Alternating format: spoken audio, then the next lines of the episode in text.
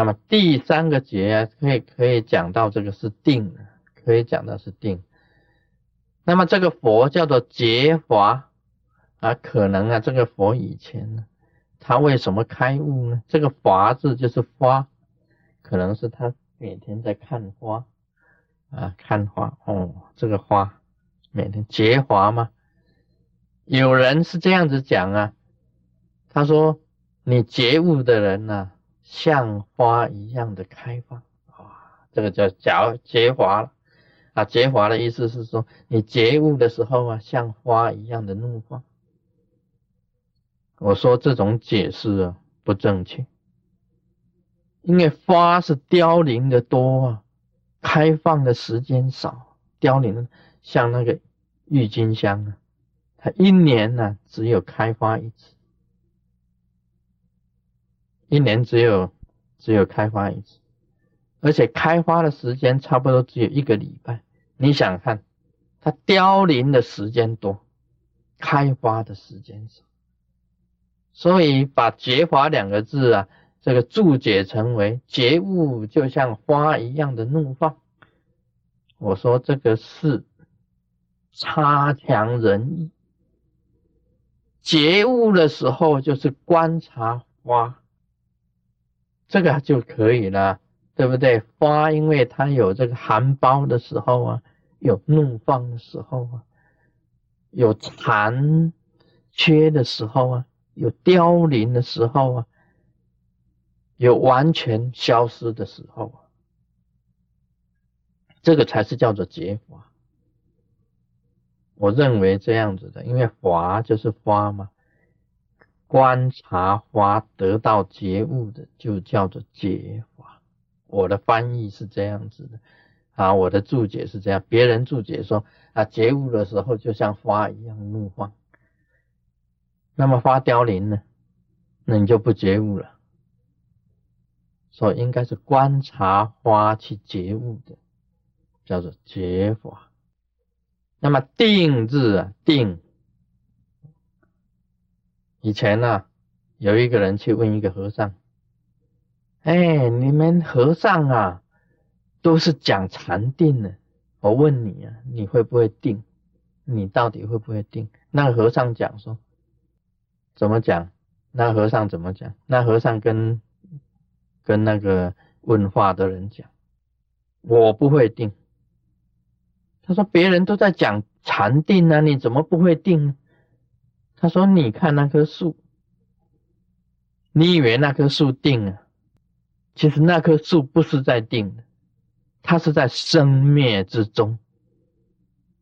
你看那棵树里面呢，那个那个树里面的细胞啊，啊，一下子多出一个，一下子少一个，它每天都在吸那个水啊，往往每天都在那个吸收养分呢。”在成长，它的枝、它的叶的，它一天到晚这个细胞死，那个细胞活，那个细胞死，那个细胞活，那棵树都不能定。我当和尚的怎么定？我比他还活，啊，对不对？你看那个树定得了吗？你以为那棵树定了？定不了。告诉你，你人怎么定？啊，你以为刚才我们住三毛地，每个人都在定？有谁定的？自己讲。你刚才真的定了吗？你定的话，我的私房钱通通给你。我不骗你啦，我刚刚我跟你讲，你刚才真的哪一个人真的定了？你难道一点念都没有吗？通通无念了，那个念头一点都没有吗？真的没有的，这么多人，大家刚才都在入三摩地。自己刚才想一想，有什么念头？你假如完全没有念头，好像叫你说入三摩地，你眼睛一闭，哦，什么都没有了，都空了。好，这个师尊一摇铃，好，你通通都醒过来。而刚才我好像什么都空了，什么念头都没有了，这个才是真的定。你刚才这样子，我相信没有一个人啊空的呀，空得了的。能够空得了，我钱给他。我告诉你啊，那个树啊，它的在天天在吸收水分，时时在分分秒秒，它都在细胞生生死死，它的叶子都在生生死死，它的枝干都在生生死死，它没有定的，植物都不能定，何况是人呢？何况是动物，怎么定啊？很难呐，很难的。但是这个佛叫劫华定，这个定日如何来啊？他的意思是讲说，他明白了宇宙之间呢的真理，已经觉悟了，他进入了一种很极静的状态，这个就是佛陀讲的第三个法印——涅盘极静。涅盘极静，当你完全呢能够心如止水。水波不兴的那一种很平静的那一个状态，其实，在水底下还是暗潮汹涌，但是面上是一片的这个平静一样、静止一样。这样子的状态之下，就是属于极静的状态。这个叫做定啊，三昧啊。定你一念，还不是无念呢？是集中在一个点上，你没有其他的这些妄念。而是一种正念产生出来的时候，就叫做定。所以叠华定，就是在这一个状态之下呢，领悟了佛陀的真理，观察花，定于花，知道事实的变异，觉悟到佛的道理，这个叫结法定，不是完全无念的，这不是完全无念的，完全无念，树都没有办法完全无念了。我们人怎么有办法完全听他讲的也是蛮有道理啊？听他听这个和尚所讲的，树都没有办法定，我怎么定？我细胞还是在长，对不对？我细胞生生死死生，血液还是在循环呢。那个血呀，那我我定的话，血液不循环，我就完蛋了。我呼吸不呼吸了，就完了。只是呼吸近乎微乎其微。啊，修行到最高还变成内呼吸啊，外呼吸全部没有，就剩下内呼吸，这个也是一种定，也是一种定义。所以这个是解法定。什么是自在啊？自在啊啊！大家啊，你想，哎呀，自在啊！师尊的这个这个佛号也是华光啊，自在佛啊，自在两个字，它是自在王哇。比师尊多一个王字，我以后也要叫自在王。不过啊，自在就已经很不错了。这自在王这三个字，大日如来有一个称号啊，就毗卢遮那佛。其实毗卢遮那佛又称为大自在王，大自在王，嗯，大自在王是毗卢遮那佛，就是大日如来。那么这个。大这个自在王啊，这三个字啊是非常了不起。我们修行啊，到一个很高的境界的时候，叫做自在。那么这自在两个字，一般来讲起来啊，就是讲说你在这一种状态之下，在一个修行很高的境界的时候啊，你在某一个状态之下，你是属于心不颠倒。心不会颠倒的，就叫做自在啊！心不颠倒就叫做自在。那么心不颠倒呢？一般来讲起来，就是讲说你能够很随事随事，任何一个环境、任何一个法界、任何一个境界，你通通始终心不颠倒，而能够自在如如的这一种状态。其实这个也是很困难的。这个是很困难。我们一个行者啊，行者之间的这个定力，修行人之间的定力都已经很高超了。我们听到了啊什么话以后，就是很都是有定力，以自己的定力跟自己的思维跟修持的种种的功力本身来给他化解掉。那么能够自在的人呢，也就是烦恼能够解脱的人。啊，世间上的事情呢，以烦恼啊，经常会影响到一个人本身的一种情绪啊，烦恼会影响人的一种情绪。你有定力的人呢，是能够把自己的心理完全处置在一种平衡之上啊，你的心呢是非常的平衡的，不会起波涛的。那没有修行的人呢，他的心是浮动的，容易受外面环境所影响。这个也是定力很高超的一种现象，因为你的定力非常的高超了，能够化解掉种种的烦恼。这个时候你会产生一种自在。所谓的这个兵啊，兵来啊，啊，兵来将挡，水来土淹，它都有它的化解方法的。那么能够得到自在的人，他就会产生一种神通，一种神力啊，神通的力量出来。这个神通的力量啊，能够让你自己超越。世俗种种的烦恼之上，大日如来、比如遮那佛啊，就是这样子的一个大自在王，大自在王。那么这个佛陀所讲的觉华定自在王佛，就是说，在很久很久不可思议的时光之中。那个时候有佛注释，他的称号叫做觉华定自在王佛。那么他的寿命等于是无量长的一种寿命，无量寿。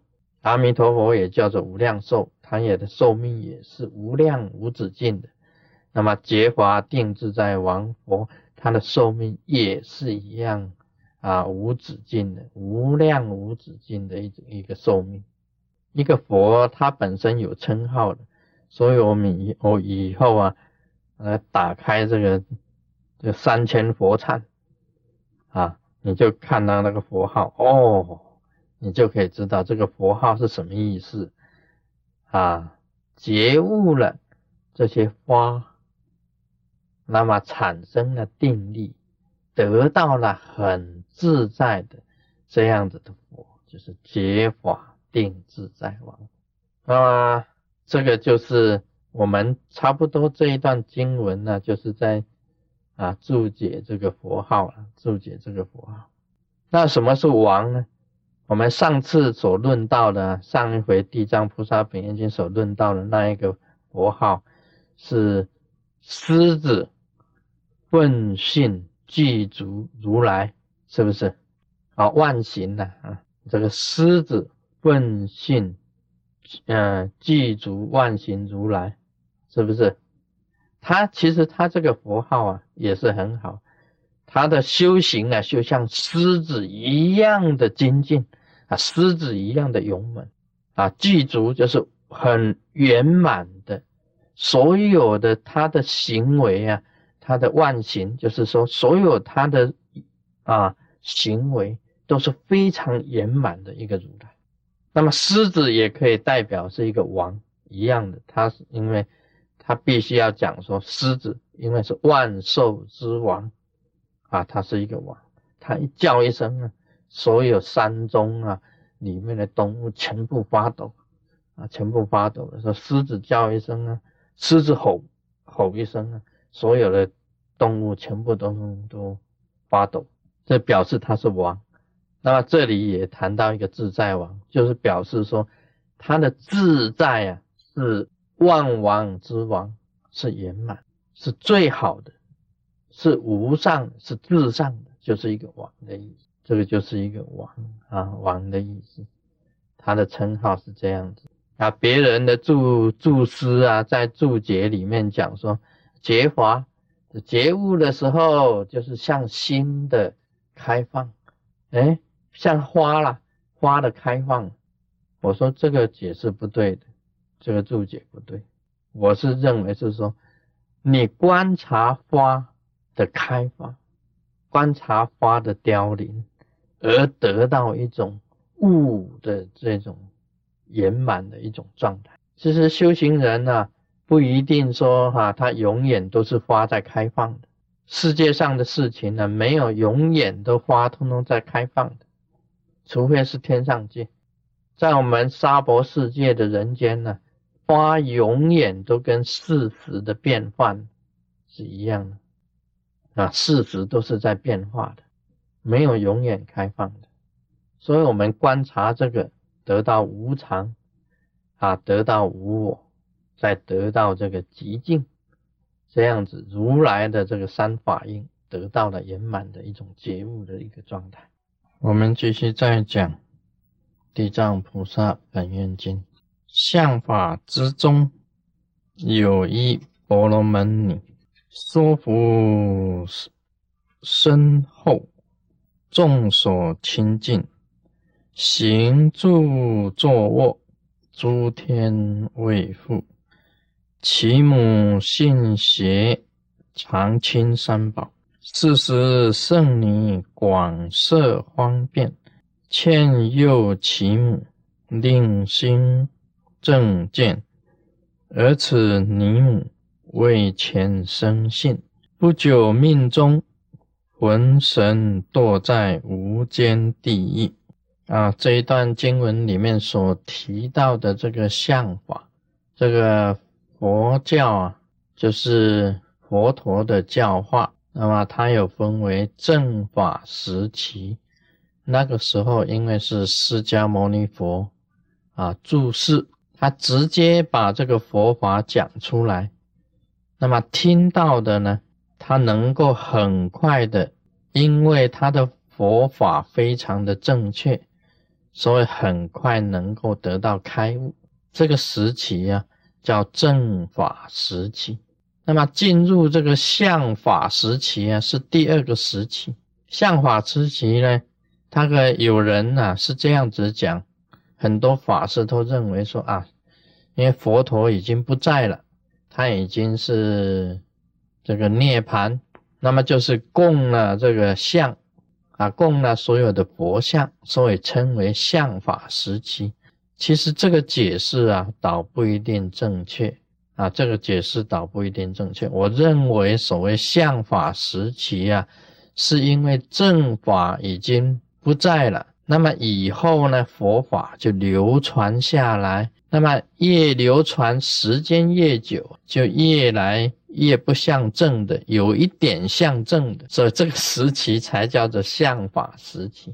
像佛法，像很像正的，又不像正的啊，这个时期就是相法时期。那么还有一个时期啊，就是叫这个末法时期啊，末法时期，末法时期就是更加的鱼目混珠。啊，所谓我们讲银母，就是说鱼的眼睛呢，跟真正的珍珠摆在一起，哎哎，你看不出来什么是真的珍珠，什么是鱼目，你就分不出来了。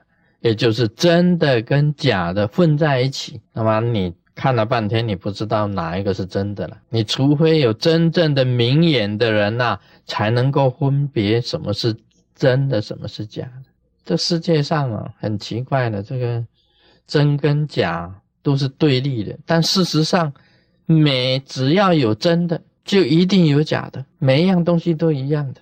那现在好像我们讲说这个物质上最贵的东西，我们晓得是啊，diamond 啊，是钻石最贵的。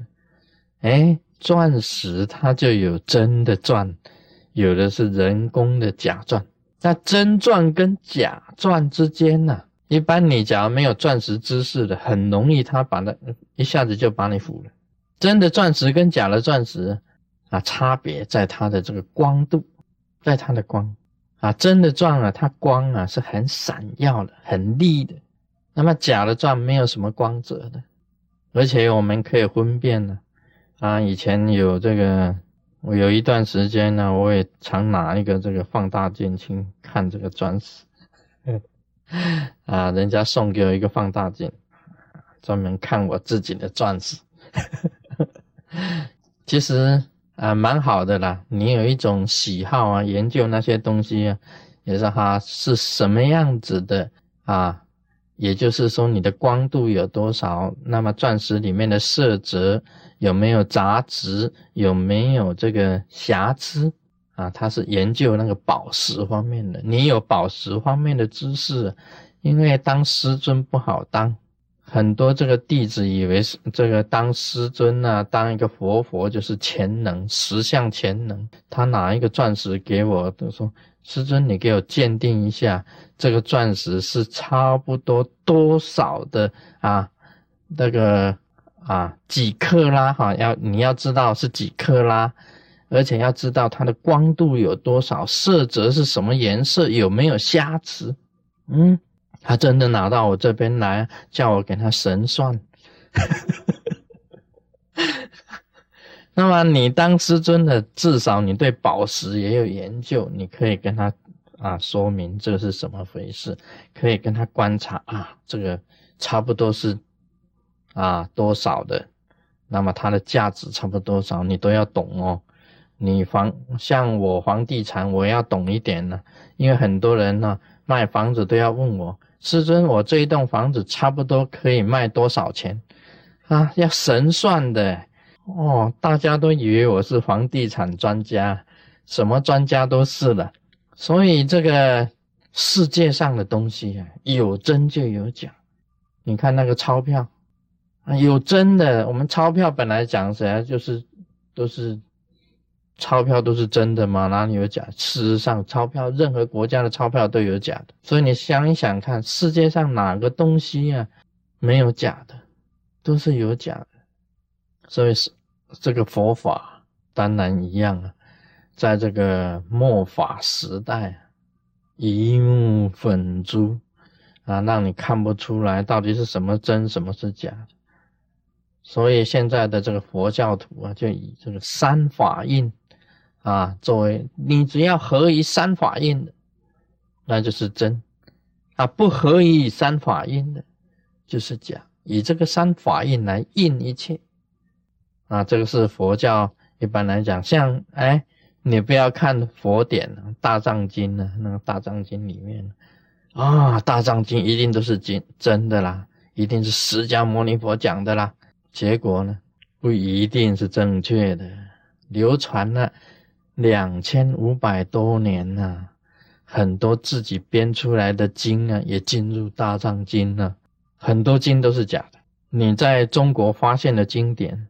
拿到印度去天图，那么天图的那些啊，那个佛教的这个比丘啊，看了看，哎，怎么我们这个印度反而没有这本经典呢？你们中国才有，这个都是很奇怪的，很奇怪的现象都产生出来，是有这种现象，所以连佛经也有假啊。今天就谈到这里，Om Mani Padme Hum。